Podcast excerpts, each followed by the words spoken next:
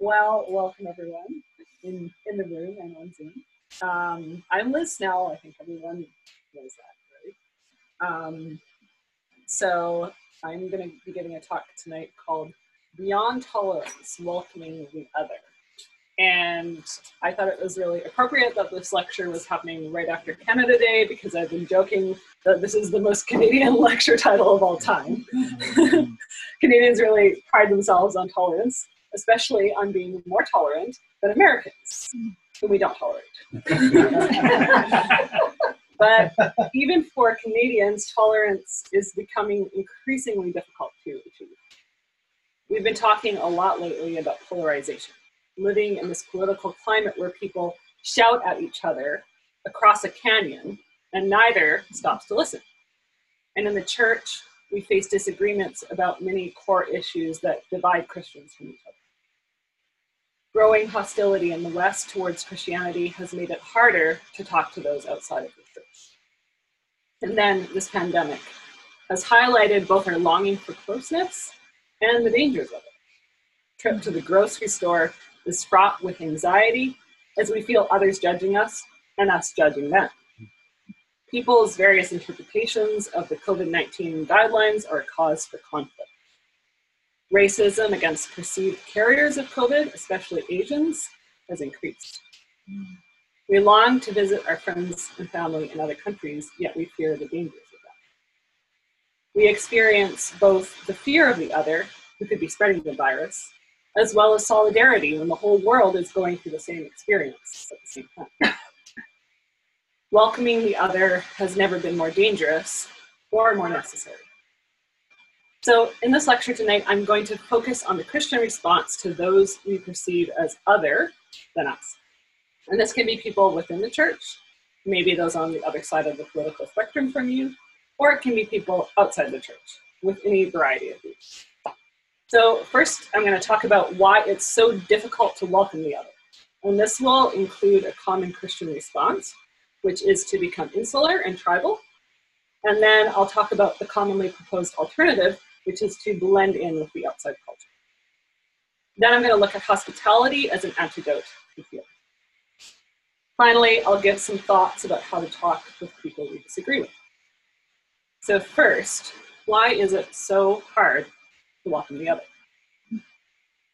Well, we're living in a time that is marked by the increase of fear. Anxiety disorders are skyrocketing. Our news feeds constantly heighten our sense that everything is falling apart. The ongoing pandemic and the race riots make that feel all the more realistic. Maybe everything really is. The world is marked more and more by a competitive mindset that sees life as a struggle for power and dominance. But we live in this increasingly globalized society. Our grandparents would have been more likely to stay in one community their whole lives, surrounded by people who shared similar beliefs. But now we move frequently, and our countries have many newcomers from different cultures and religions. They're no longer people out there, but rather people next door. This is the reality of pluralism. We now frequently encounter people who look and think differently than we do. When this happens, we naturally feel afraid. Fear of the other is hardwired into us. We're descended from tribal societies that protected themselves by banding together in close knit groups. Outsiders were a threat, competition for resources. So you might think that pluralism would cause us to become less fearful of the other since we now live in close proximity to each other. But instead, mass media in particular has used fear as a powerful technique to keep us closed off from the other. And politicians often leverage fear of the other. A lot of political discourse seems to be based primarily on fear. And this seems to be on the rise as people often react without thinking to anyone they deem as a threat. David Brooks, writing for the New York Times, says our era is defined by fear. That's how people will think about it when they look back on it. He writes, fear puts a dark filter over everything. The fearful person is unable to hear good news, while any possible threat looms large. Fear induce, induces hurting behavior. Fear makes us angry. The fearful person doesn't see particular individuals, just hateful shades who arouse disgust and can be blamed. Muslims are disgusting. Immigrants are disgusting. Republicans are disgusting. So we live in a climate of increasing fear toward those we perceive as other. How does this affect those of us in the church right now? Well, pluralism provides a big challenge to Christianity. No longer do others accept our view as the only plausible one. There are so many people around us sincerely believing otherwise. We're not just living in a post Christian age in the West, where Christianity has been dwarfed by the secular. Now, as more newcomers arrive with their own worldviews and religions, even the secular has become only one option on a cluttered table of choices. Far from being the default worldview, Christianity is often seen as the least appealing of the many options. The Christians can find themselves wondering, what happened? All of a sudden, even in my own lifetime, it's shifted. Christians in the West have gone from being seen just morally upright, uptight, to actually being immoral. They're a threat to Canadian or American values. We're intolerant and bigoted. We're the bad guys, duh. I think most of us, me included, would much rather be seen as goody two shoes than being judgmental. Why can't you just ostracize me for being too perfect? but Christians find that they've been cast as the villains. Becoming a disliked religious minority can easily lead us to fear. I remember when I was studying creative writing at UVic, which is the, the university here, um, Christians were a small, small minority there. I'm sure they still are, probably even less when I was there. Um, well, I had to stop reading the school newspaper because the articles were so often blatantly anti Christian, and it made me afraid that my classmates were going to hate me. Um, and I was really afraid to be open about my Christian beliefs. There were times where I stood up, but it was it was hard. Um, so, and I'm guessing that every person in this room at different points, um, those of you who are Christians, have experienced some hesit- hesitancy to tell somebody about it. We wonder what will they assume? What will they ask? Will they immediately want to talk about the most contentious issues? Will they want to talk to me at all? I have a friend who went with me to a Christian conference, conference on gender issues in Victoria. Because she works in the public sector, I won't tell you what she does to protect her identity, but she decided to sit at the far side of the room in case the event was being filmed because she was afraid that she might lose her job if someone found out she had attended. And I'm sure that we could all tell stories like this. The theme that runs through them all is fear. And the fear isn't all unjustified. There is real hostility towards Christianity. So when we're afraid of those around us, what happens? Well, Dick Keyes, who's the former director of the Boston L'Abri, talks about two reactions Christians often have towards those they fear. One is to act like muskoxen. Who knows what a muskox is? Bark. What is a muskox? It's an animal that, uh, when they're being attacked, turns inward yeah. and, uh, and, gathers around the prey. Right. But as soon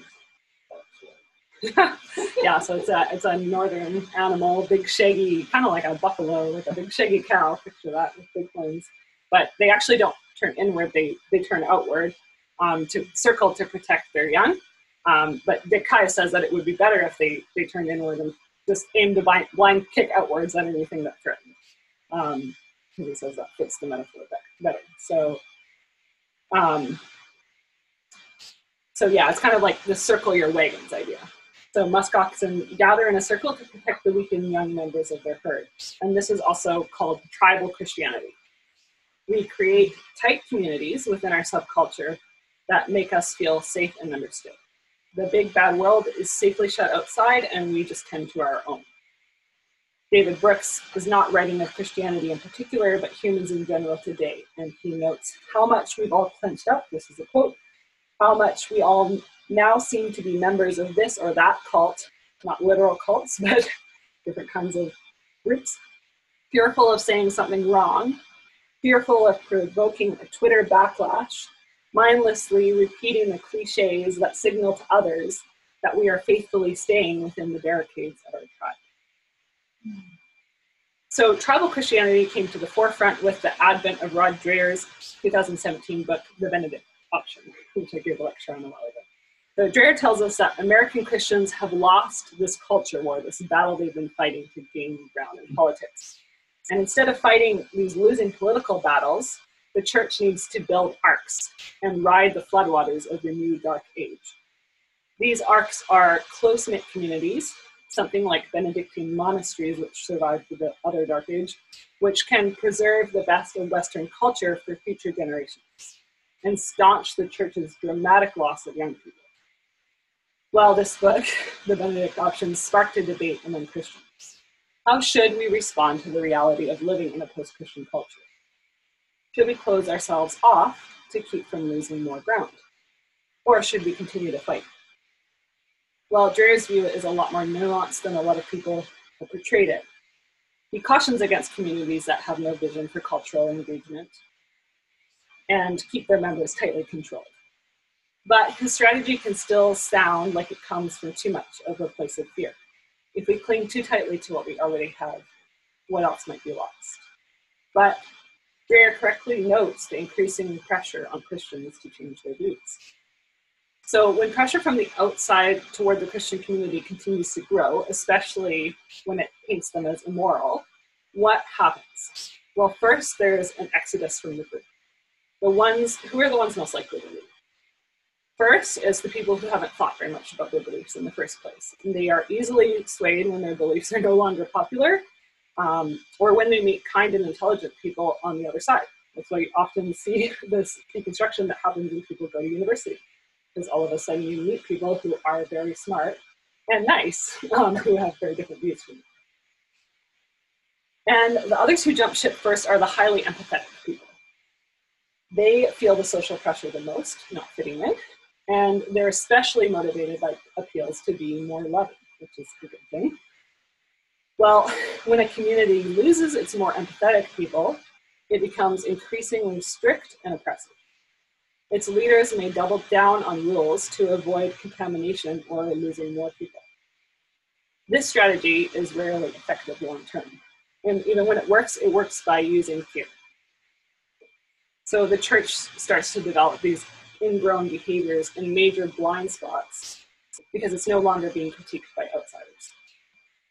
In this kind of environment, hypocrisy flourishes. Well, this will only increase hostility from an outside world that looks and sees no example of Jesus' love. The muskox response also totally misses, misses Jesus' call to reach out. The church becomes only about its own interests, but we're called to help our local communities regardless of their beliefs. We're to reach those around us with the love of Christ, not just those behind you. But before we diss muskoxen too much, which is easy to do, I want to say there's actually something good about the muskoxen. We are created for community. We need people who understand and encourage us. We also need to preserve values that bind our community together. This is our need for unity. It's too easy to dismiss tribal Christianity without recognizing the good desire behind it. We're created in the image of a triune God. It's like the Nanaimo bars. That's my metaphor tonight. The Trinity is the core reality of both unity and diversity. And so we need both, both unity and diversity. But tribal Christianity is unity carried to an extreme so that we no longer have room for diversity. Okay, so what is the cultural solution to this tribal Christianity? We've seen that on one hand, the church often reacts out of fear by becoming like a muskox, closing itself off from the outsiders and becoming more strict. But what about all those empathetic people who leave? What is the animal metaphor we can use for them, you ask? well, the solution is simple. You can stop feeling the conflict if you blend in like a chameleon. Mm-hmm. And this is often encapsulated by the word tolerance. For Christians, this is both a reaction out of fear, not wanting to be judged as judgmental, as well as a desire to be more loving. And again, there's a good desire to be recognized here, even if it's twisted. It's like the desire for community is a good desire. the desire to be more loving and accepting is good. Well, whenever I hear the word tolerance, I think of the scene in Pride and Prejudice. Mr. Bingley has just asked his brooding buddy, Mr. Darcy, if he wants to da- dance with the heroine, Lizzie. Darcy replies that Lizzie is tolerable, but not handsome enough to tempt me. well, tolerable is not a compliment. Lizzie overhears and tries to laugh it off, but she is wounded. How much would it warm your heart to be told, I really tolerate you? Tolerance sounds more like putting up with than anything else. But however cold tolerance may sound, that's not really the way we actually use it. So what do people mean when they say we have to be more tolerant? Keyes points out two ways of understanding tolerance. The old tolerance and the new tolerance. So the first older view of tolerance requires us to respect people regardless of their ideas. People regardless of their ideas. And for the Christian, this comes from the core conviction that people are created in the image of God, regardless of their religious or political views. So there's never an excuse to treat someone as subhuman just because we disagree with their beliefs or their behavior. And even the most evil human continues to bear the image of God no matter how distorted it is. The second way of understanding tolerance is that we should respect everybody's ideas, no matter what they are. So the first is to respect people regardless of their ideas. The second is to respect everybody's ideas, regardless of what the ideas are. And this is the way that most people currently think about tolerance. Merriam-Webster's dictionary defines tolerance as sympathy or indulgence for beliefs or practices differing from or co- conflicting with one's own. So that's more in line with the new tolerance definition we often hear people use images that apply imply that there's equal room for every view at the table. So all religions are roads up the same mountain, or each every person is a blind man touching only part of the elephant of truth. They never say who's touching the elephant's butt, but um, if you question someone's view, you're attacking them personally and arrogantly asserting your superiority. On the surface, this sounds like a really wonderful way to create a more just and open society. What could possibly go wrong? Well, there are three major issues with the new tolerance. And the first problem is that this worldview is relativistic. It rests on the ultimate claim that no ultimate claims can be made, since each view is, critic- is equally true. In criticizing others for making truth claims, the relativist takes a hypocritical stance. The only truth is that we can't know truth. Huh? So, mm-hmm. kind of shoots itself in the foot there. The second problem is that the new tolerance doesn't take differences seriously enough. It's a romantic way of viewing humanity that says everyone essentially believes the same things, and if we're just accepting, everyone will get along. This is a very naive view of how people operate. So, when I lived in India in my early 20s, many of my default assumptions were challenged. For example, I remember before I went, I thought that all women must hate wearing burqas and find it oppressive. So I was really surprised when I attended a, an event after a wedding where the bride wore a burqa for the first time because the women were joyfully celebrating, dancing around, singing, and she was so excited as she put this burqa on for the first time. Well, that really blew my mind. But this isn't to say that I just accepted everything in Indian culture unequivocally. I loved the generous hospitality that I saw and so many other things. But there were other things like the deeply ingrained remnants of the caste system that I strongly disagreed with in the treatment of women. From a Christian perspective, I rejected those things while appreciating the good things in Indian culture that my own culture lacks. So if we take a relativistic posture, we have no ground from which to critique another culture or political view. If the new tolerance means no criticism, we have no true basis for justice. Just as the muskox mentality is extreme unity, the chameleon is diversity carried to its extreme. In this environment, unity begins to fail. People no longer have things to bind them to each other.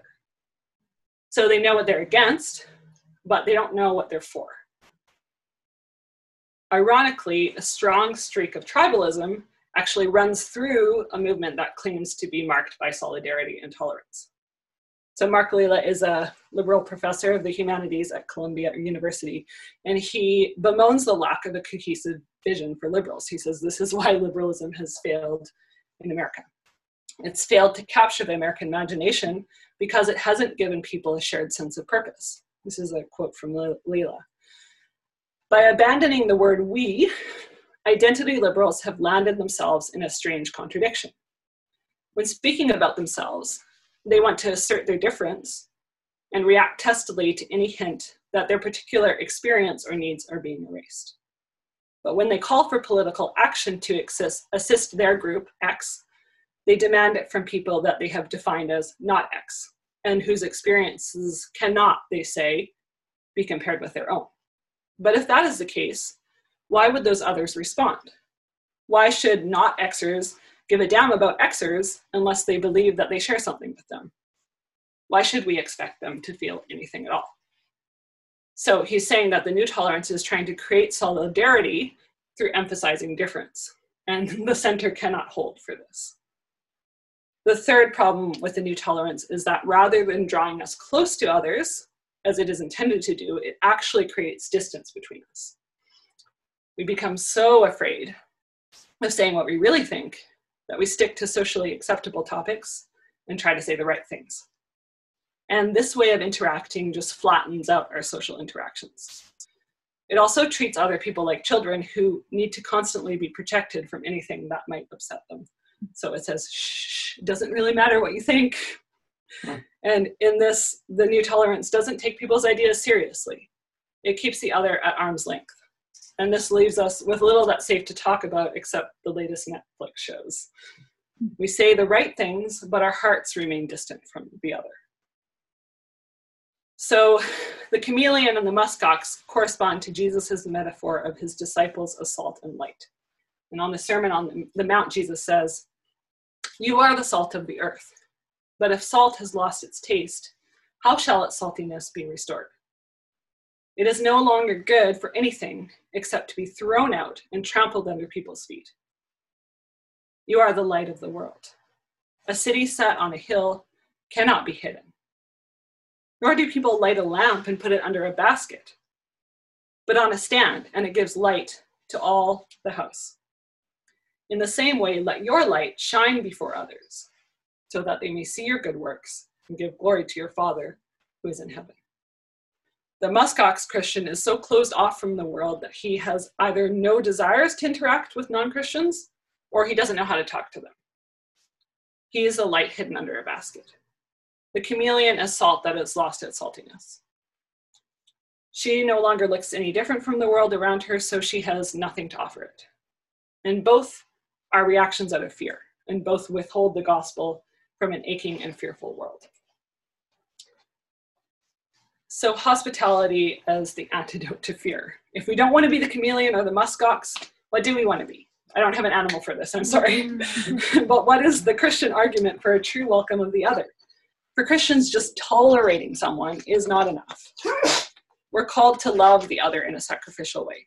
So Jesus says, You have heard that it was said, You shall love your neighbor and hate your enemy.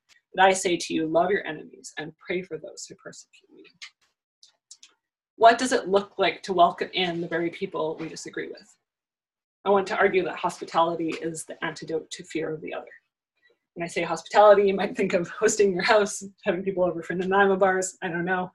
Or you might think of the hospitality industry. I think it's pretty telling that we have an industry that's called the hospitality industry. Um, we've come pretty far from a biblical vision of hospitality. What does it mean to give true hospitality? There are two important elements I want to touch on tonight, much that could be said, but I want to talk about acceptance and boundaries. So, first, acceptance. The Bible tells us that when we welcome the stranger, we welcome Jesus. I was a stranger and you welcomed me. So, this means that the stranger has something special to offer us. The one who welcomes isn't the only one with something to give. The host receives the person as a gift. We receive each one of you when you come in as a gift that we prayed for.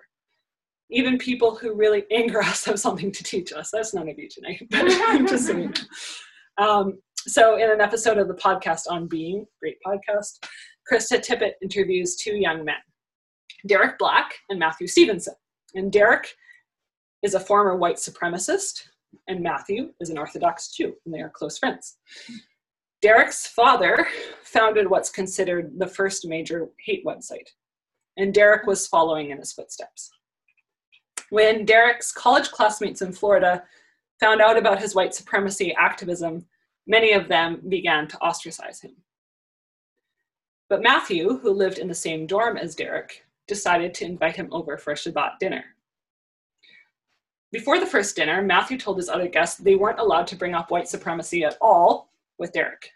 He knew that Derek was very well versed in arguments. This is basically what he did in his spare time. And he didn't want to put him on the defensive or treat him as subhuman, only about his politics. So for over two years, Derek went to Matthew's Shabbat dinners. And they became close friends. They said they were genuinely close friends. Uh, Derek began to realize that he had empathy for the very people that he was organizing conferences against. His whole worldview began to crumble. Now he has done a 180 and speaks up for racial reconciliation instead. So this is a pretty amazing story that a mm. college student would have the compassion and the and just the wisdom to do something like that and the bravery. Um, but this story of Derek and Matthew provides an example of what's called social identity complexity. So when you have stayed in only one community with a shared ideology, like white supremacy, the example here, you generally have a simple social identity. So it's easier to think in black and white terms because it's so obvious that all the good people are conservatives or all the good people are liberals or whatever. However, when you start to step across the dividing lines, you develop a more complex social identity. So sometimes this just happens naturally because of how your life goes. So, for example, if you're a conservative Christian but you also experience same sex attraction, you're going to have more social identity complexity because you don't fit easily onto either side of the political spectrum. A complex social identity does not mean that you don't stand for anything. so it's not just like, oh, I understand everyone's views, everyone's right. It just means that you you have more empathy for different worldviews. You can kind of understand where people are coming from. You have feet in different camps. And this is one of the reasons it's important for us to not take the muskox position. If we have no connection to other communities, we'll become hardened in our ways of thinking and lack empathy or understanding for those who differ from us. Not only that, but we won't be able to welcome the other in because we only hang out with people who use the same phrases that we do, listen to the same music, and go to the same events. If, as Rod Dreher suggests, in the Benedict option, we mostly focus our energies inward, we won't know any languages other than our own. We won't be able to communicate with anyone who's different from us. Well, we tend to be threatened by differences. So our impulse is often to try and win someone to our side by arguing them out of their views. And there's a place for that. That's called debates. we can see them as a problem to be solved. But hospitality is not about trying to fix the other we have to approach them with humility, recognizing that we don't know their story. Even they don't fully know their whole story. Only God does. And only God can bring transformation. Our job is not to fix the other or even to fill the aching places of someone's heart. Rather, it's to create space where the other can meet God more deeply.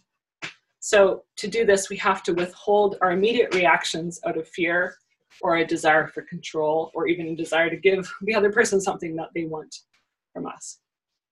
We have to be willing to listen and ask good questions without immediately trying to say the right Christian thing. So, boundaries. That's acceptance. This is boundaries. The con- concept of acceptance sounds pretty great, but we also have to be really careful not to romanticize the other.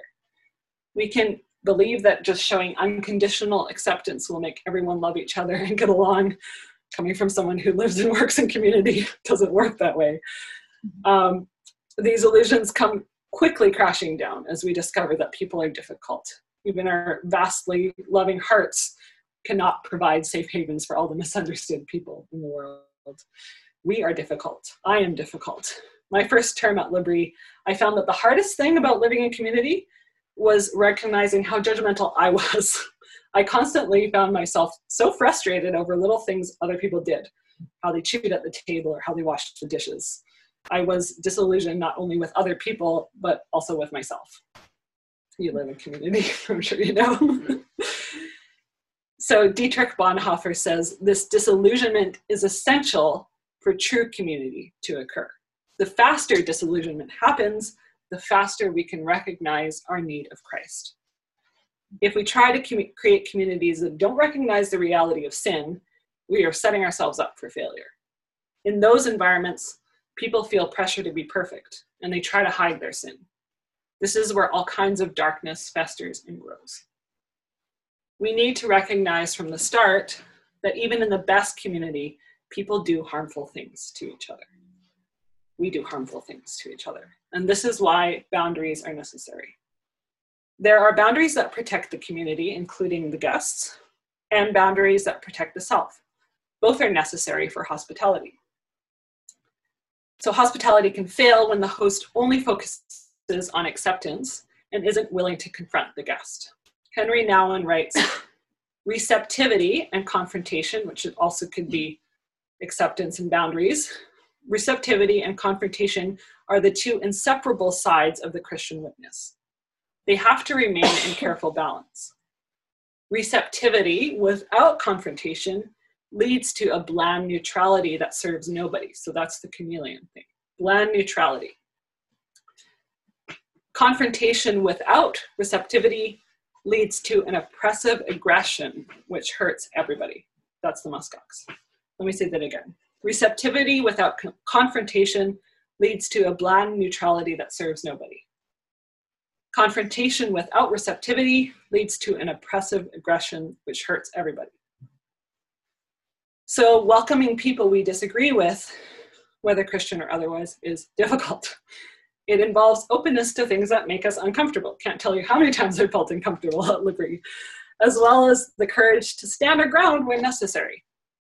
It can be easier to avoid disagreements altogether. But disagreement is an important part of taking each other seriously. Welcoming people means not treating them with kid gloves we have to treat them with adult gloves instead. Derek Black said he wouldn't want his story with Matthew to give people the idea that just having your enemy over for dinner is enough to change his mind. He said he also needed to be challenged by people on campus who told him that what he was doing was wrong, straight up. He needed both the confrontation of his classmates and the hospitality of Matthew's Shabbat dinners. He said without either one of those things, he would not have changed. So, too often we can talk about hospitality as if the host were a doormat. We think of a hospitable space as one where the guest is never challenged or made to feel uncomfortable. Again, this exhibits this romantic view that our guests will always clean up after themselves and be a peaceful presence. Just open the door and a harmonious household will emerge. But the Christian who understands the reality of sin knows that not all things should be welcomed in. At L'Abri, we pray that God would send the people of his choosing. So we believe that you are answers to our prayers.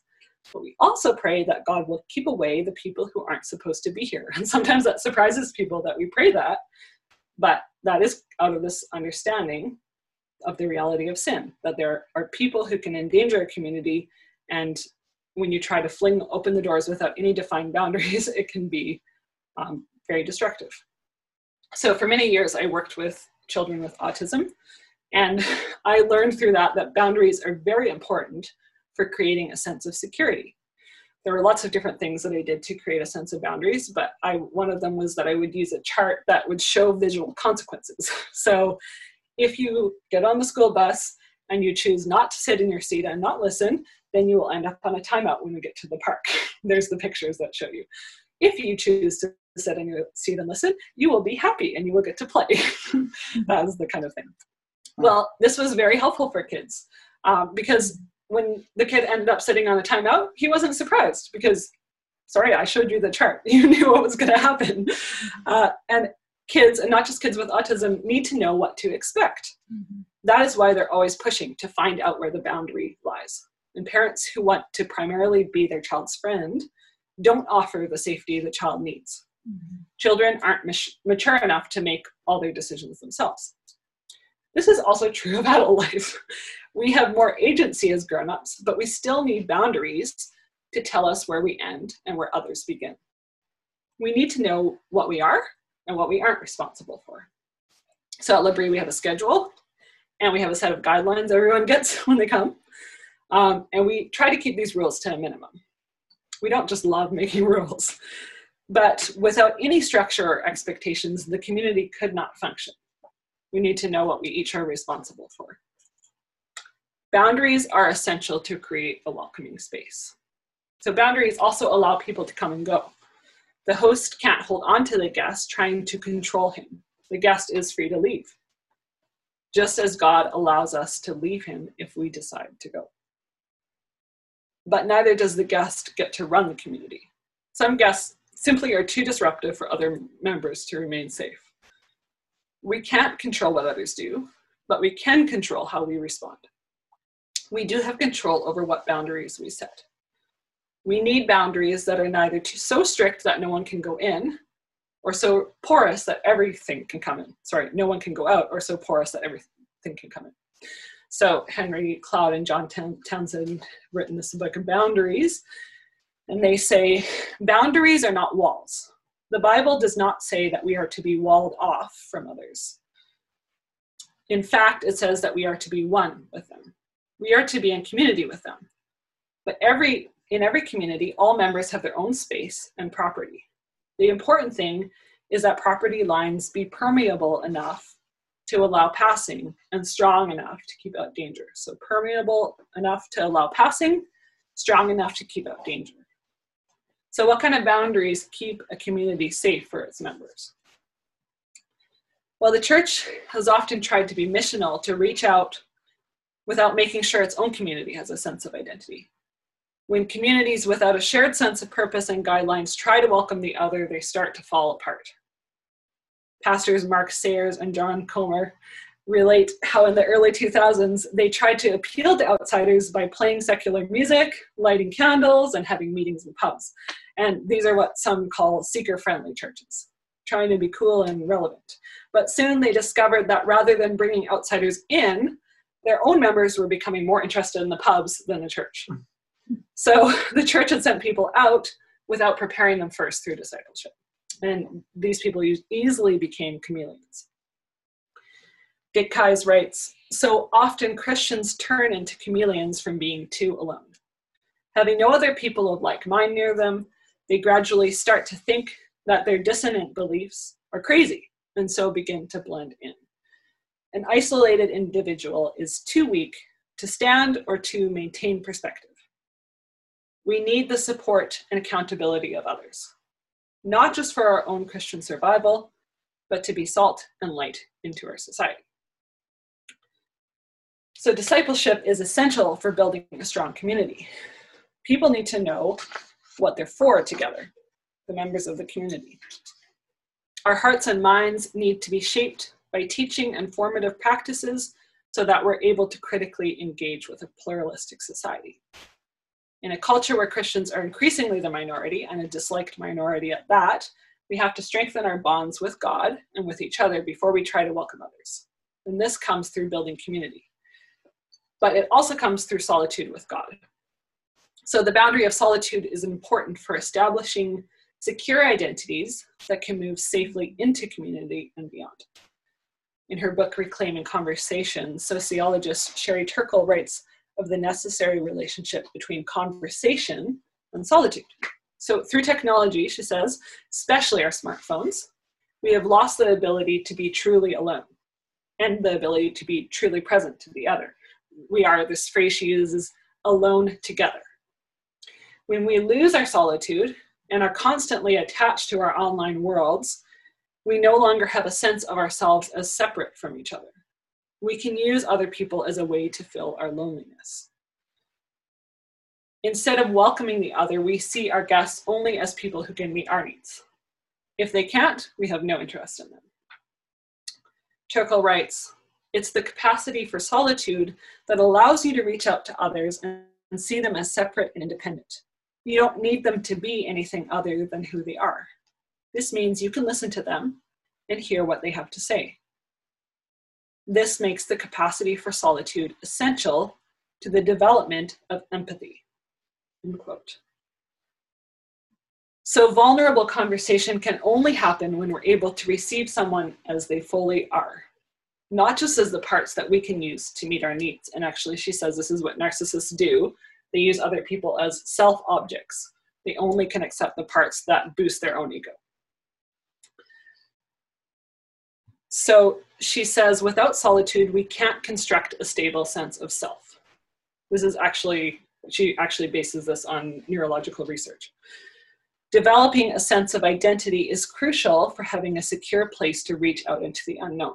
Then we can risk disagreement without it threatening who we are. Mm-hmm. We won't need constant affirmation and agreement for us to feel secure. So Henri Nouwen echoes this by emphasizing that we need to embrace our solitude as a vocation before we can extend hospitality to others. He says, in solitude, we can become present to ourselves. There, we can also become present to others by reaching out to them, not greedy for attention and affection, but offering our own selves to help build a community of love. Solitude does not pull us away from our fellow human beings, but instead makes real fellowship possible. Solitude Nouwen says, allows us to move from an anxious reaction to a loving response. And we see anxious reactions around us all the time instead of loving response. In Jesus' life on earth, we also see this interplay between solitude and community. He often withdrew to be alone with God, but not so that he could just spend his life avoiding the other. Instead, in that space, he found renewed strength and a sense of purpose so that he could continue to engage with the people he loved. I always wonder what he must have talked with God about in those times. Solitude is the personal boundary that allows us to move safely into the community. And community is another boundary that allows us to safely reach out to those outside. Well, the pandemic has really given many of us more solitude than we know what to do with than we ever wanted. And I wonder what stories you all have from this time. I know that for some people, it's been a really valuable space to look at the patterns of their lives. But I also know that for others, they have felt consumed by their addictions and by loneliness. And I can relate to both. Let's pray that out of this enforced solitude, people would have a new awareness of their need for community, as well as time alone with themselves and with God. So, healthy solitude gives us a stable sense of identity from which to reach out to others. And we may find that guests have become friends who also welcome us in. And out of that place, we can recognize the unique gifts that the other has to offer us. One of these gifts is being challenged to look at our own ways of being and thinking. Everybody's favorite thing. so, on that note, in this last part of the lecture, I want to briefly discuss about how to talk about with pe- people you talk with people you disagree with. It's hard to do. Um, so yeah, we've, we've been lamenting this polarization of politics and how hard it is for people with different views to talk to each other. I've been thinking a lot lately about the words liberal and conservative, um, what they actually mean, and I think they both express important values for a flourishing society. So there are always things we need to conserve, and there are always places we need liberation. Wherever we fall on this political spectrum, conversations with the other can challenge us as to whether we're conserving what needs to be uh, conserved and protect and sorry protected and liberating what needs to be freed. Similarly, cross-cultural conversations can challenge our assumptions and our blind spots. Well, I've been going through a season of a lot of conversations with people I disagree with, and most of them are my close friends. I'm naturally pretty conflict avoidant, so it's been a really steep lear- learning curve for me to try and have these hard conversations. And I'm to give some tips on having hard conversations. Um, these are the product of my ongoing trials and errors. that is how they have come about. I started them as a list in the back of my journal um, so that I could keep them in mind as I entered tricky conversations. it's basically what has worked and what hasn't worked. Um, and there are more things that I'm inspiring to than things that I have mastered by any means. Um, I'm still adding to this list, so if you have any thoughts you want to add in the discussion period, it'd be wonderful to hear because I can use all the help I can get. And this list is not about how to have a debate, it's about how to have vulnerable conversations with those we disagree with. This is for interpersonal relationships, not for making comments on Facebook or YouTube. especially directed towards Christians, but it uh, does apply to everybody, the basic principles. Okay, so number one, don't make assumptions except to assume that you can learn. And this first tip actually comes from a friend of mine um, who challenged me on it. She said, Liz, you're always thinking so much. Maybe you think you know why everyone is doing things. And that really hit home. so we, we all want explanations for why people are doing things. And it's just easier to reduce people to categories so that we can dismiss their behavior. Well, she's just saying that because she's a liberal snowflake, or he's just saying that because he's a white male. For me, the process of these hard conversations has been teaching me a lot more humility. I'm trying to set aside my preconceptions and labeling and actually try to hear where a person is coming from. My social identity gets more complex as I see that airtight systems don't explain everything. When we lay aside our assumptions about why people believe what they do, we may actually find some commonalities between us that give us a starting point. Francis Schaeffer emphasized our need to walk, work alongside people who have similar goals to us, even if we disagree on other points. Such a challenge certainly faces the church today. Catholics and Protestants, for example, are increasingly learning from each other how to engage with a post Christian culture. And even outside the church, when we see people fighting for good things that we believe in, we should support what we can, even if we don't agree with every single point. We need things to be for together. Number two, listen more than you talk as I mm-hmm. stand up here and give a lecture. And this is probably the hardest one for me because I am a big chatterbox and I always have something on the tip of my tongue. But not everybody processes so quickly or finds it easy to articulate themselves. And if it's a particularly emotional or personal conversation, they may require even more space to open up. I have had a number of friends tell me that it takes time for them to formulate their thoughts. And by the time they do, the conversation has moved on. it's probably me who moved on. Those of us who are quick processors need to give space for the others to be heard. It's so interesting to observe these dynamics in lunch discussions at L'Abri. Some people find it really hard to be quiet, and some people find it really hard to talk. Well, listening is not saying anything but is rather actively engaging with what the person is telling you. So this can look like asking clarify, clarifying questions, responding with appropriate body language, and summarizing what they've said to make sure you've actually understood. I remember my parents teaching me this to, to uh, when you're in an argument, to uh, echo back what the person is saying to make sure that you got it right. Um, listening shows that you're interested in actually hearing the person more than in making your own points. St. Francis prayed as part of his prayer, O divine master, grant that I may not seek so much to be understood as to understand. Is what I'm praying lately. It's a really good prayer when we're talking to someone that we disagree with. Grant that I may not seek so much to be understood as to understand. We need to make sure we actually understand what someone's saying rather than just what we think they mean. And it's all too easy to say they have a liberal or conservative view on this, so they must have a liberal or conservative view on everything else etc. Don't just simplify someone's views to make it easier to attack or dismiss them. Number three, ask the questions in your head. Mm-hmm. We may have big questions about the other person that feel too scary to ask. We wonder about their mysterious past or what they actually believe. Or we may notice how they're interacting with our conversation. Often I find myself wondering, why did he say that? What did that silence mean? What is she really thinking? But usually I don't ask because I'm too afraid or I think it will be awkward or offensive somehow. So one of my recent practices has just been to start asking the questions that come into my head, even if they feel awkward.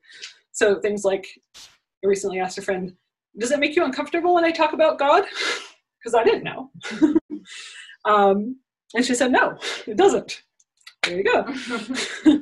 or just what are you thinking right now when you notice that someone's responding in a way that seems a bit odd.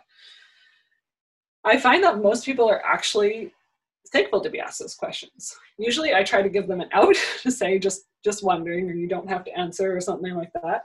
Um, but more often than not, people seem to just be waiting for someone to ask. Mm-hmm. Number four, say what you feel, not what you think you ought to say. That's the title of the book? I don't even know what the book's about, but I like the title. Good book. it's a good book. Okay, Reader Who Can Yeah. Um, so, so often we put up walls by coming to a conversation with a list of all the good Christian points that we have to make. I know that I still do this. We can be so worried that we're going to say the wrong thing that we aren't honest about our own experiences.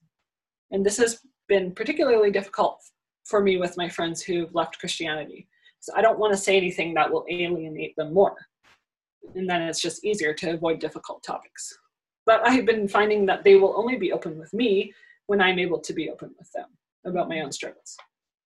Rather than think of us as on opposite sides, I'm trying to find the common ground we share as humans and begin there, even when that admit, means admitting that I don't have everything figured out. Some of my most profound experiences of being welcomed have been when someone was able to express their own doubts and longings. And in those moments, I realized that the other person is also a traveler joining me on this, this the road, not as somebody who has already arrived. We rarely seem to react well to somebody who's trying to give us all the answers, especially when they're trying to tell us how wrong we are. Um, so yeah, I'm trying to give you seven answers for how to talk to people. it's an ongoing list. okay, number five, almost there, is be brave. If you are the conflict avoidant type, and if you're Canadian, you probably are, um, opening yourself up to disagreement is really hard. So you probably find yourself wanting to back down and say, I'm sorry, eh? this may smooth the waters, but it doesn't create intimacy. Mm-hmm. Intimacy comes from hearing even the hard things and expressing yourself in return. Have the courage to say what you really think and hear what the other person has to say. One element of bravery can be the willingness to accept your limitations. There was an agnostic student who recently spent time at L'Abri, and I was really impressed with his rigorous way of thinking. But one of the things that I had the most respect for was how frequently he said, I don't know. I don't know the answer. I told him that I appreciated how he wasn't defensive about his beliefs. He said that he was happy for someone to correct him because if what he thought wasn't true, he wanted to know it. And I realized I had a lot to learn from this guy. We're often really afraid of saying, I don't know. It makes us feel not only that we don't have anything to offer someone else, but also that we don't have the answers for ourselves. But often people are disarmed by someone who's willing to admit the limits of their own understanding. This may help the other to be more vulnerable too. Then you're just not just talking about ideas and trying to win a debate, but you are meeting as two people who share human concerns. Number six is show kindness and grace. So remember, you're encountering another human being who has the same feelings you do, unless they're a psychopath. Start from a posture of wanting to do the other person good. Give them the benefit of the doubt. Be gentle they're much more likely to extend gentleness in return. How often have we seen this online? Someone comes out swinging, the other person swings right back, and no conversation happens. Mm-hmm. Come with a willingness to be vulnerable rather than a posture of defense or attack. The person that you're talking with bears the image of God, just as you do, even if they are a psychopath. Even if they don't come around to your way of thinking, they remain loved by God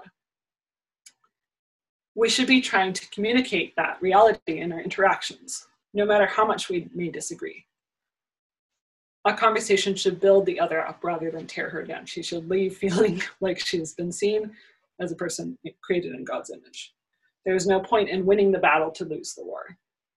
Okay, last one, number seven. Admit when you're wrong.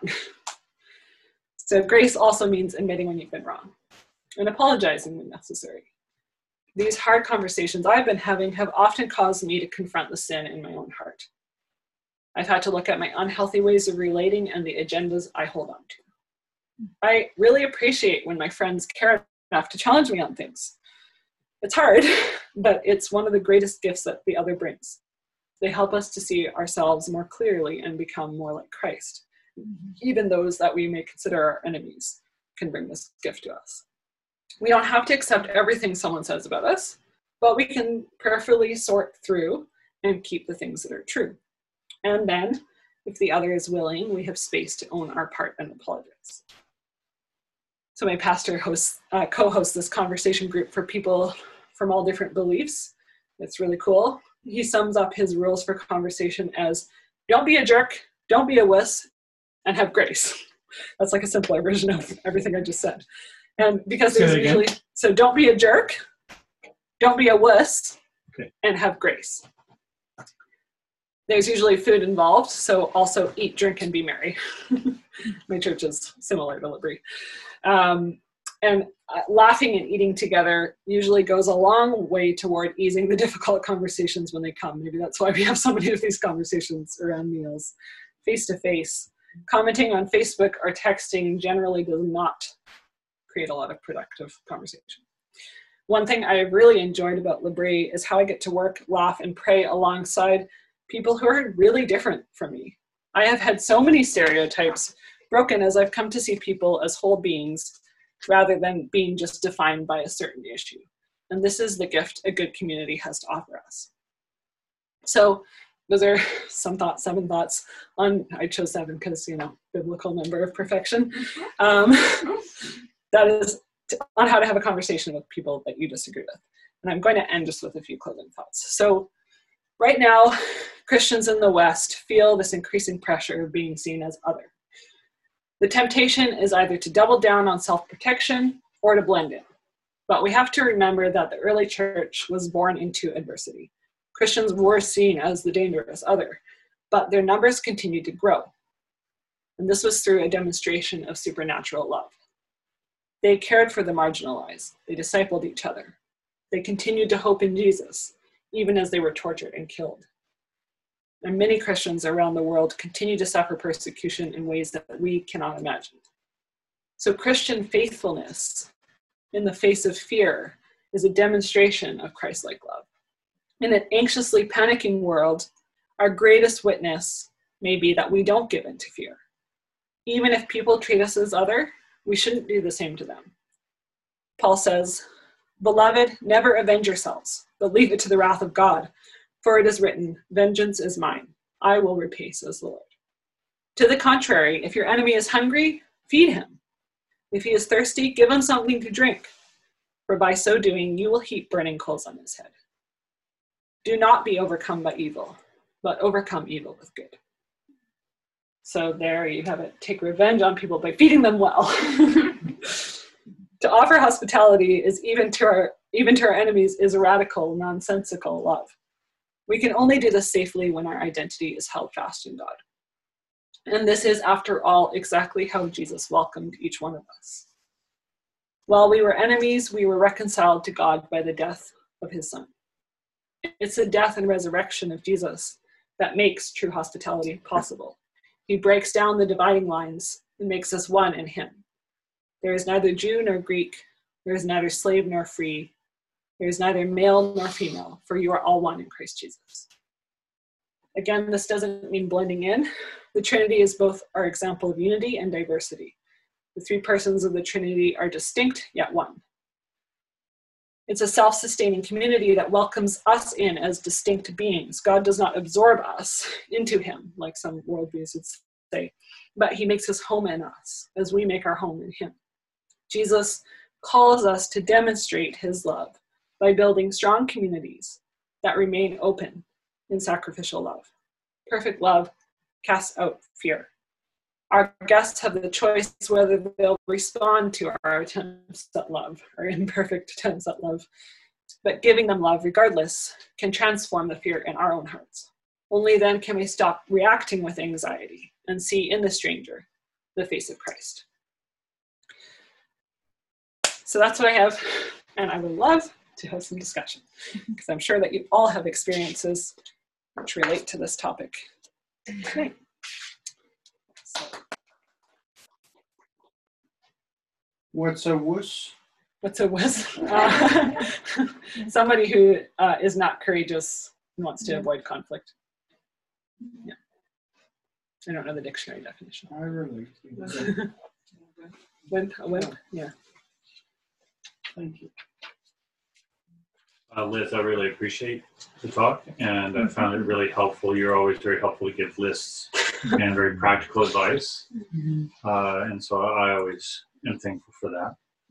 Um, and Julia loves.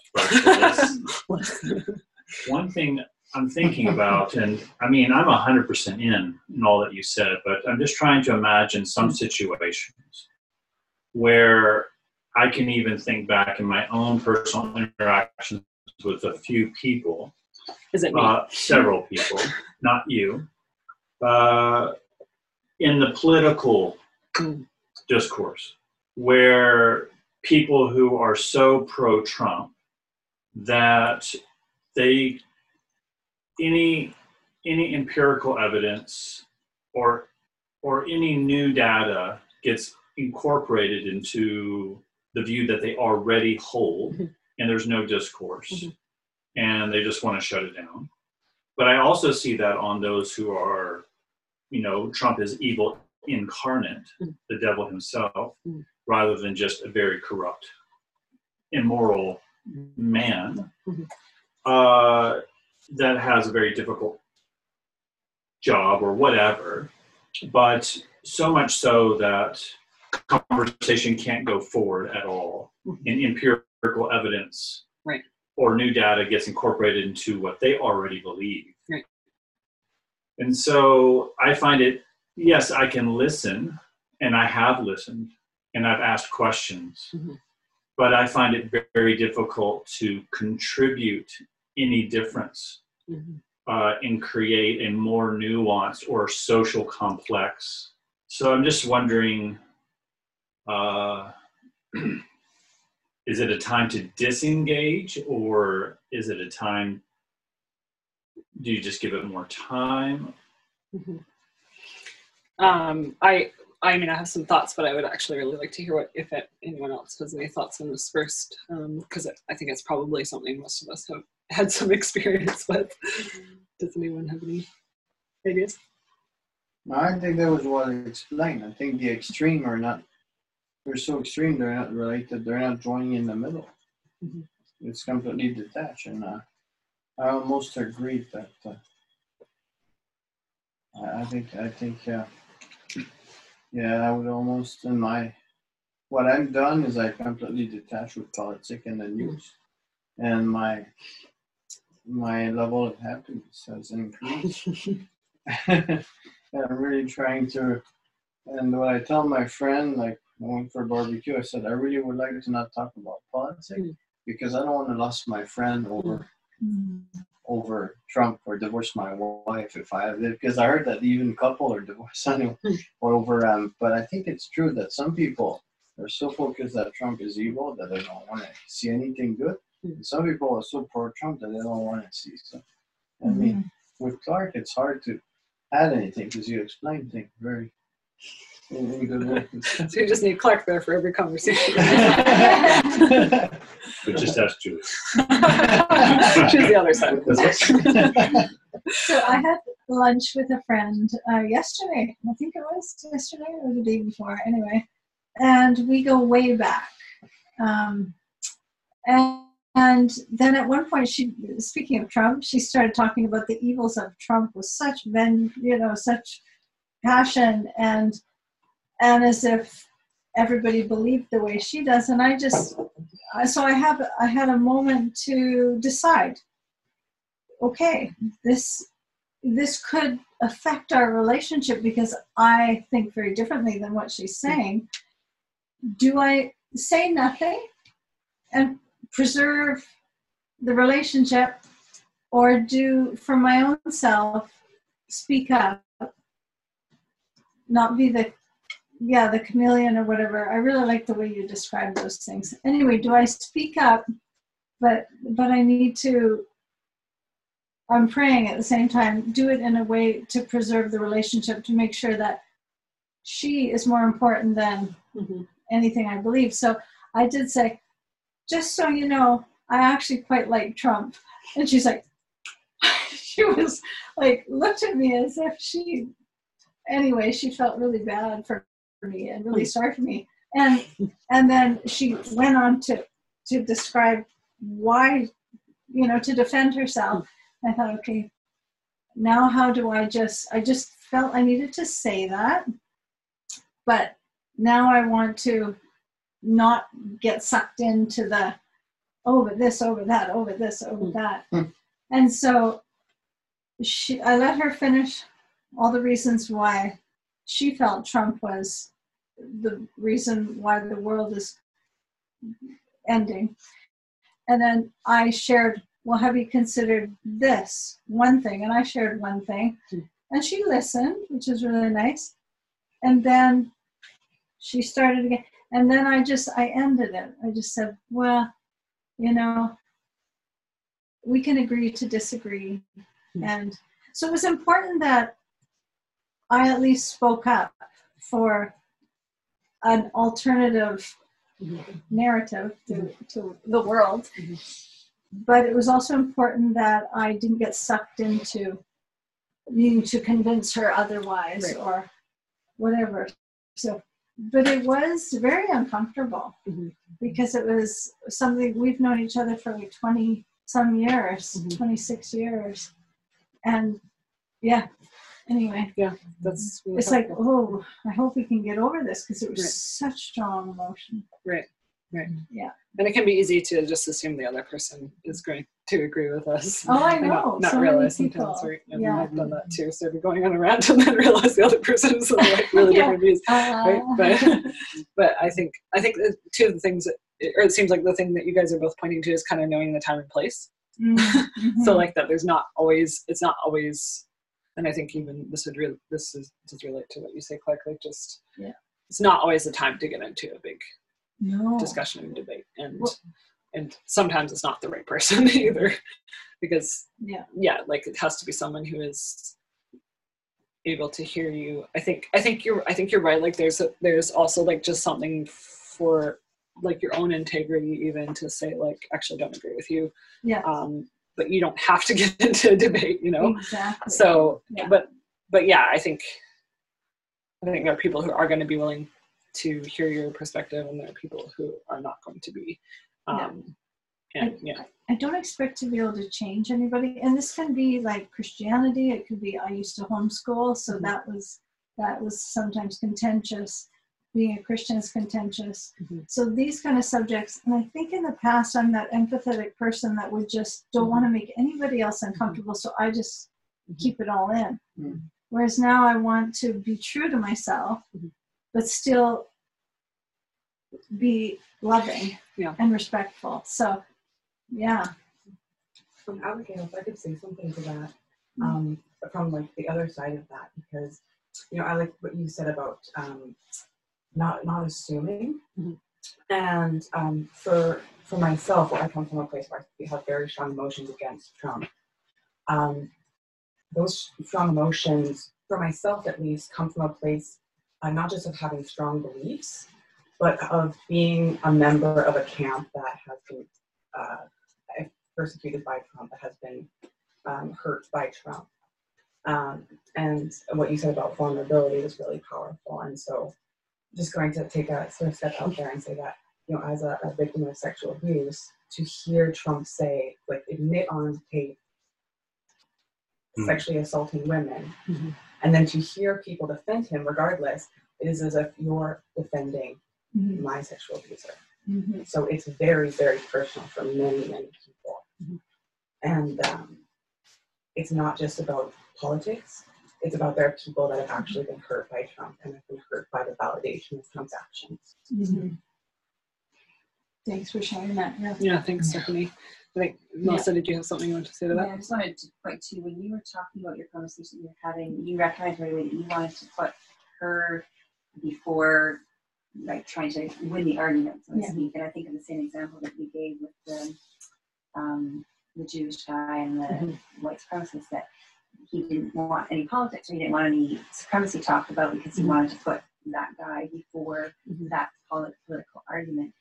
And while there may not be time to, or the ability to do that in the midst of a heated discussion, I think that if you have that as your mindset, Mhm. when that kind of discussion comes up, Mhm. you're e- more easily able to stop the conversation when you sense that it's starting to unravel or whatever, Mhm. um, and look at other ways to engage them so that you're putting them 1st as opposed to putting the argument first. Mhm. Yeah, and I think that that directly relates to what you shared, Stephanie. Just realizing that yeah, there are really personal things behind many Yeah. for many of us the views that we hold Yeah. it's not just like an interesting idea you know like there's so so that's why i think just approaching things with a debate mentality is not usually get you too far because and, and a friend Exactly. and And who you, often- can, you can sense pretty much Yeah. if someone is, i- if there's no Right. conversation going to be, like no back and forth Yeah. discussion because they are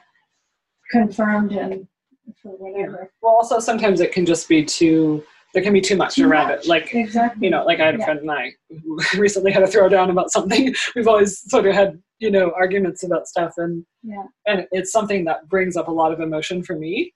And we both take really, yeah, take really different stances on it, but it has Yeah. a lot of personal baggage, I guess, for me. And I can just tell, like, my heart rate starts to go up, and I like.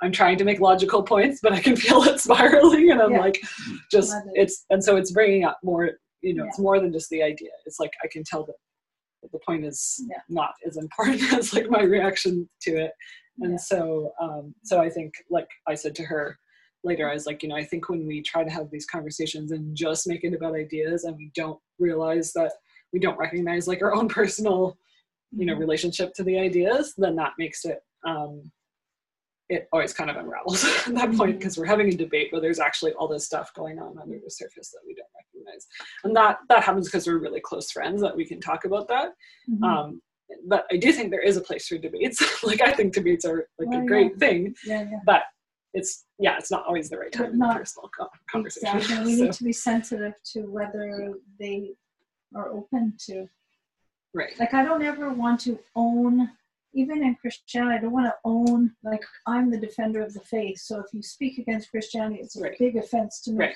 I want to hold it always out here Right. and be able to discuss and uh, whether it's a political thing or Mhm. because I think that keeps relationships preserved if you're not holding the issue Mhm. so tightly. Mhm. Yeah. Yeah. Yeah. Brett. I was very impressed uh, with um, the responses of one of the conservative candidates, the uh, Ms. Lewis, I think it is. Mm. And, and, and she was being questioned about, you know, abortion and everything else and so on. And she had a positive response. You see, she said, well, first of all, I'm against abortion because of sex selection.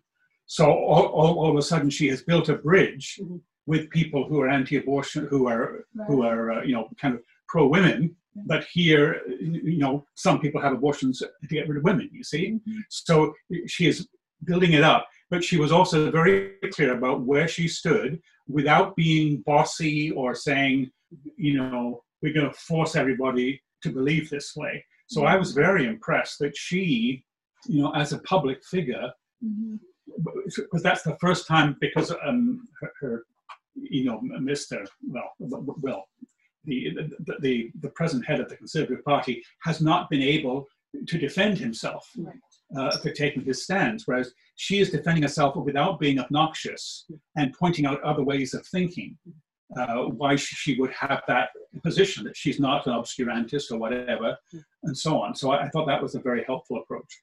yeah. I, so what you're pointing to i think is that that um, need to find like common ground and that was and for francis schaeffer that was often like a really important thing in talking to, to different people is to say like okay what is the thing that we agree on as the starting point?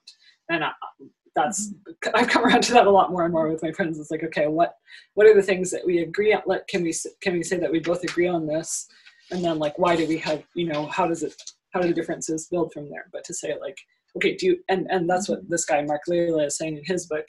Um, he is a liberal but he's saying that things have fallen apart because people are not given um, a vision to be for together. And it's it's just about you know people's own caps. Um, so we need to we need to have things we need to recast a vision to say like okay do you do you agree about this? Do you want this? Well this is why you should agree with my views because they're the ones that will get this thing done that you that we are invested in together.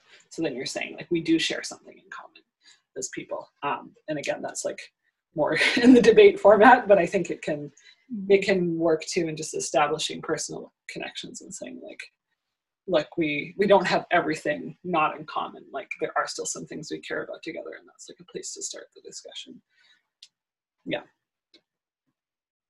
One thing that, uh, and this is in part, and one one of the things that you said, Abigail, that uh, one of the gifts I have found at L'Abri is that we have time, Mhm. and we have lots of activity that's not just focused on one conversation. Mhm.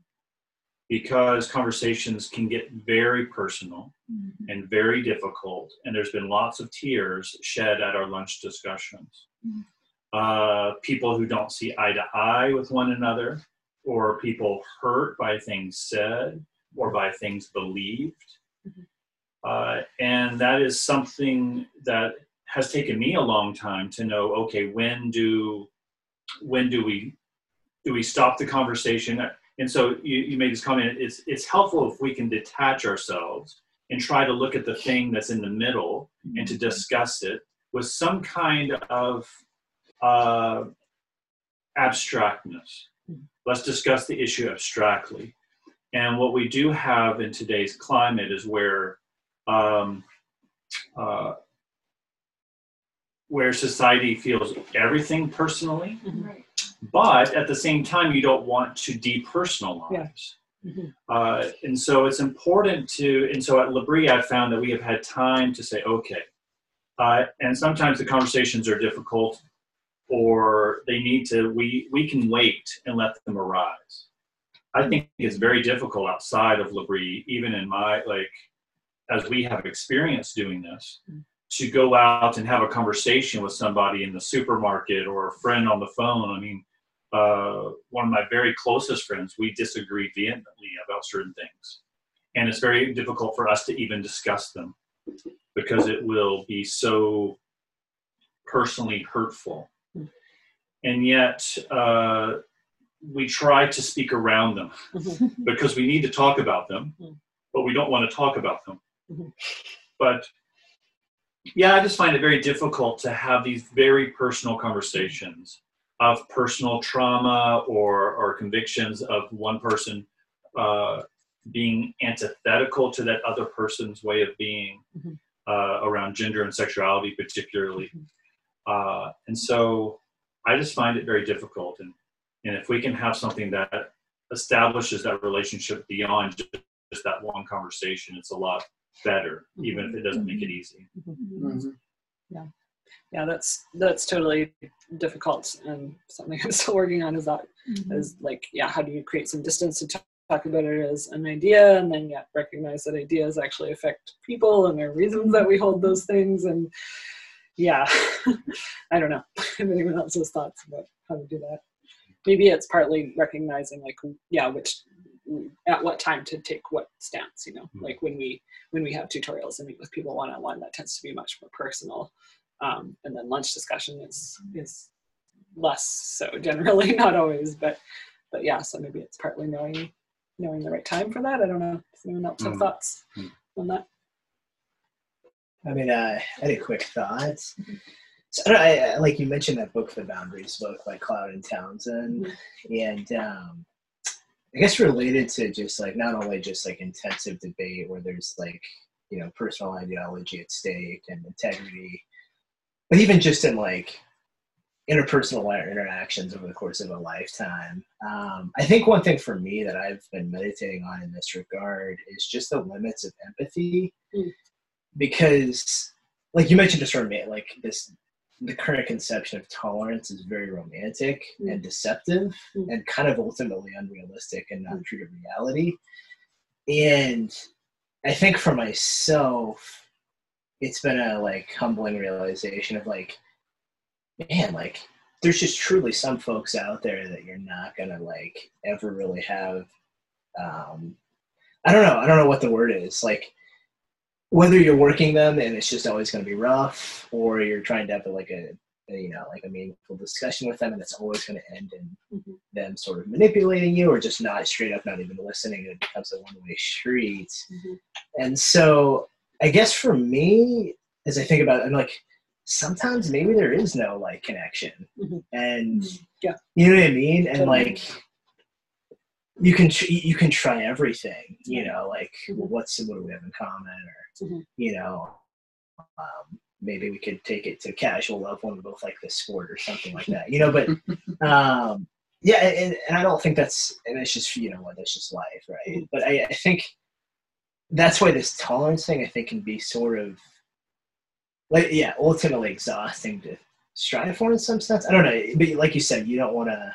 You have to kind of balance those extremes, right? It's Mhm. it's like you're going to just completely disengage from it, you know interacting with anyone because there's just always going to end badly and no one's going to understand, you know. Mhm. But uh, but I found myself like having to come to terms with the naivety, if you will, of like thinking, oh, if you you know if we can just kind of get on a similar level. And so I guess you're just like, oh wow, sometimes it just truly does not Mhm. pan out, and you just kind of have to accept that. Yeah. I Yeah. agree. Um, so I don't know. It's Yeah. just a balance. No, that that I think that's totally true. Like, there's people I just don't talk about politics with, for example, like, you know, and because it's just not going to be productive. Um, and and I think like even like the story with Derek and Matthew, like Derek still had to want to come to the Shabbat dinner. Like, he had to say yes. It was like there's nothing Matthew could have done if he was just like, sorry, you know. So like there has to be some responsiveness on the other side to make it to make it work. And and what and you know when you're in a family or like any community that you're kind of thrown in with people that you didn't necessarily choose there's going to be people yeah that are that are really different that you sometimes you just like i think you do just have to stay away from certain topics because you know that's not going to be productive. And and i you know people change with time too. Like i've changed with time. Um and, and less defensive about some things than I used to be. So so yeah, it's hard to say what will unfold, but yeah, I think I think you're right. I think there's just times where it's just not it's not going to work, and you're you're going to be like setting yourself up for more and more frustration, and it's actually like damaging to the relation whatever relationship you have, you know, um, to to try and make headway. Thanks, Liz. That's really, we really appreciate this. It's so practical.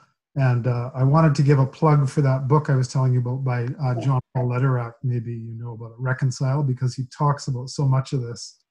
And even uh, he says, eat with your enemies, Mm. like physically eat with them and Mm. walk with them, physically walk with them. And he's a Mm.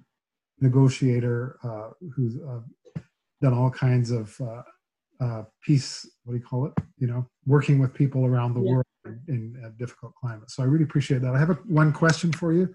Uh, how much have you pondered uh, Christ and his uh, how he walked with others, how he responded to others? I'm, I'm thinking, of course, of the cross, but just wondering if you've Mhm. pondered this kind of in light of his life. Yeah, Yeah. You, um, obviously there's people who really disagreed with Jesus because they killed him, um, and and yeah, I think uh, he reacted different ways to different people. so I would say, um, so he, yeah, he had this insight um, of what was really going on in people's hearts, and there were times where he like straight up vanished. Um, there were times where he engaged in debate. There was times where he took a more personal um, technique to talk to people and like saw you know it's not really the question like you know after lazarus dies and mary's like lord where were you? He doesn't get into debate with her. He just he weeps. So he knew that what she needed in that moment was something personal not like a theological explanation. And he does give something more theological to her sister martha who's more practical. Um, and then with the pharisees like after he knows they're trying to trap them and he gets out of that.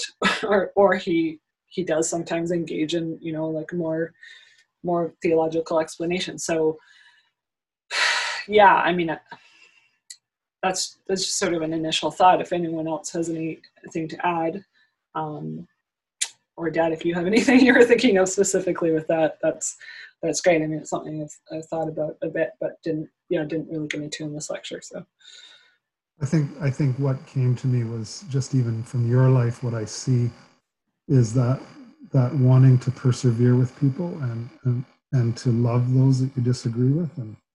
I mean that's what that's what Christ did, right? Yeah. Right. Right. Yeah. Yeah, Father, forgive them for they know not what they do. That they're, and it seemed like he had this understanding that we, yeah, we just, we don't, we don't totally know um, yeah the depth of our own our own sin and and and can be very foolish um, Yeah. yeah and and yeah the grace that we showed is is definitely like the pattern the pattern for us um, Well, he didn't. He didn't take the bait, right? No, I think no. When That's he was already being tortured and suffering, and he didn't take the bait. Yeah. of what They were saying to him, which is amazing. That's one I can't do very well. comes it comes from a place of, of motivation. Um, is the motivation to win the argument, or is the motivation to seek understanding? Right. And I think when it comes to a place of seeking understanding, uh, and you, you you did a great job of highlighting, um, you know, the fact that what is the common ground, Mhm. and even just asking questions, Mm. as opposed to trying to score points. Mm, yeah. You know? And i think that allows uh, people to say there are more similarities and differences and let's talk about those differences in a more non-threatening way um, which you know creates uh, it's not about your ego it's about seeking understanding with that individual. Mhm. and I, I thought you did a good job of highlighting that. Yeah. Yeah and jesus had that very clear sense of his mission what he was there for and it's not just to like yeah prove he was right which is why he could die and it looked like a failure because it wasn't about you know prove like like the ways that we think about success you know getting to the top politically. Um, that was actually in the resurrection that was the humiliation of the ordinary way of things working you know. Yeah. Melissa? Different question. Um, just that the um, the word tolerance or tolerate. Um, I appreciated your definition, sort of the new toler- I, perception of tolerance, um, particularly that the reasons that you gave that why it's not okay or why it eventually will not be okay.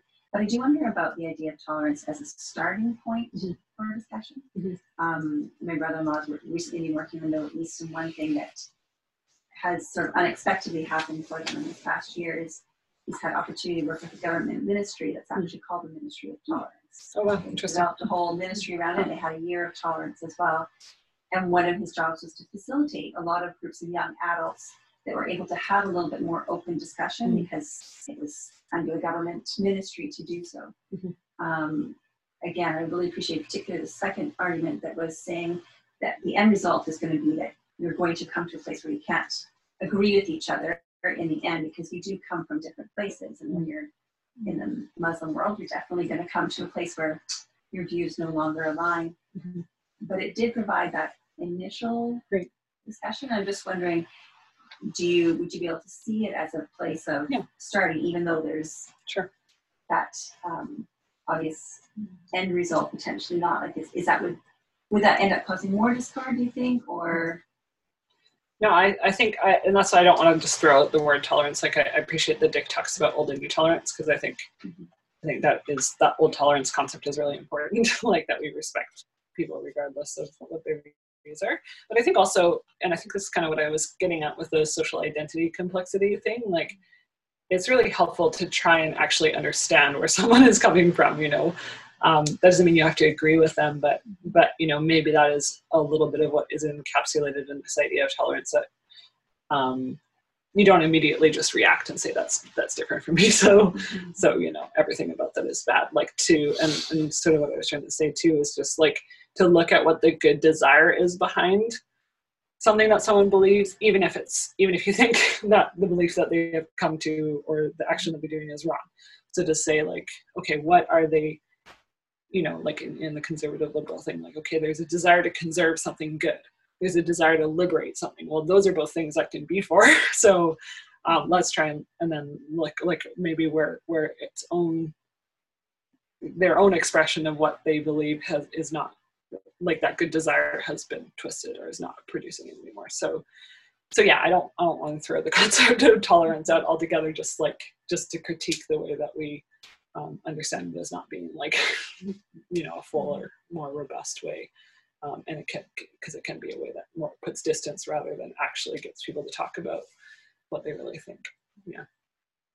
Looks like my computer is getting close to dying, so we might have to take. Let's take one more question. Last question. Um, thank you. There was so much good stuff in there. Something that really stood out to me was the piece about solitude and like that being a requirement for building a sense of self. Um, I'm not sure if it's so much a question as like a statement of a, like alarm Mm. at thinking about the self being constructed in this like digital world. Mm. And if our phones are always with us, then are we ever really building that sense of self? Yeah. And if the trajectory of our culture is not looking good in terms of social media and phone use, Mhm. um, the question is like, what do you, what do you as a well-informed person on this topic, like, where, where do you see that going, or is there a an antidote? Hmm. I don't know. I mean, I think it depends on what setting. Like, if you're in a family, you know, if you're a parent of a family, you have a little bit of control over how you use technology, for example, or how your kids use it, and you can model that, and you can you can make guidelines. We have guidelines here. We don't give Wi-Fi to our students. That's hard for some of them. I still remember one guy who was like, two of us had to tell him, no, you can't use your phone at the table, and he just put his head on his head. I didn't know it would be so hard. so it is like it's it's a real yeah it's a really difficult thing to let go of sometimes. Um, but but yeah so so it depends on the setting. I think to have a community to have some community agreements on it can be really helpful. Um, there, but there, that isn't always in place. Some people work for workplaces that expect them to always be on. But like I had someone who told me recently, yeah, I told my boss like I'm not gonna answer I'm not gonna answer emails on the weekend or something like that. I just drew that line. So that can be hard because it can it can cut when that's the standard and that's the expectation, it cut into, you know, like sometimes um yeah, even your even like your ability to climb the ladder at work or something like that. So um yeah, when that's and then like I have another friend who just shuts her phone off for like whenever she has a day off, she's a nurse, she just shut her phone off. And I was like, I need to do that more. I did that last night because I was as I was going through this again, I was like, you know what? Like I'm feeling kind of anxious about waiting to get a response from someone. I'm just gonna shut my phone off. And I was like, this is amazing. How come I always forget that I can just do this? Like I'm I'm always like, and then you know in the morning I was like, oh, 16 texts. Why did I turn on my phone? but but this idea of like other people need us to respond immediately.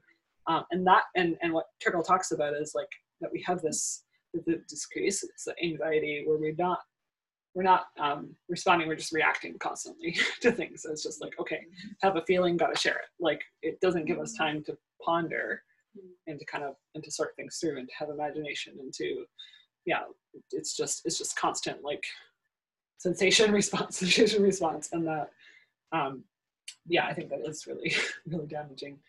Um so yeah i don't know. I mean technology is a whole a whole other kettle of fish for sure. Um but I think, I think, I think, you know, I think a lot of younger people actually are becoming more aware of this, and probably some older people too. But a lot more people are going on technology fast, or just like getting rid of Instagram or Facebook or whatever. Like I, I'm noticing, hearing, I'm hearing about that more.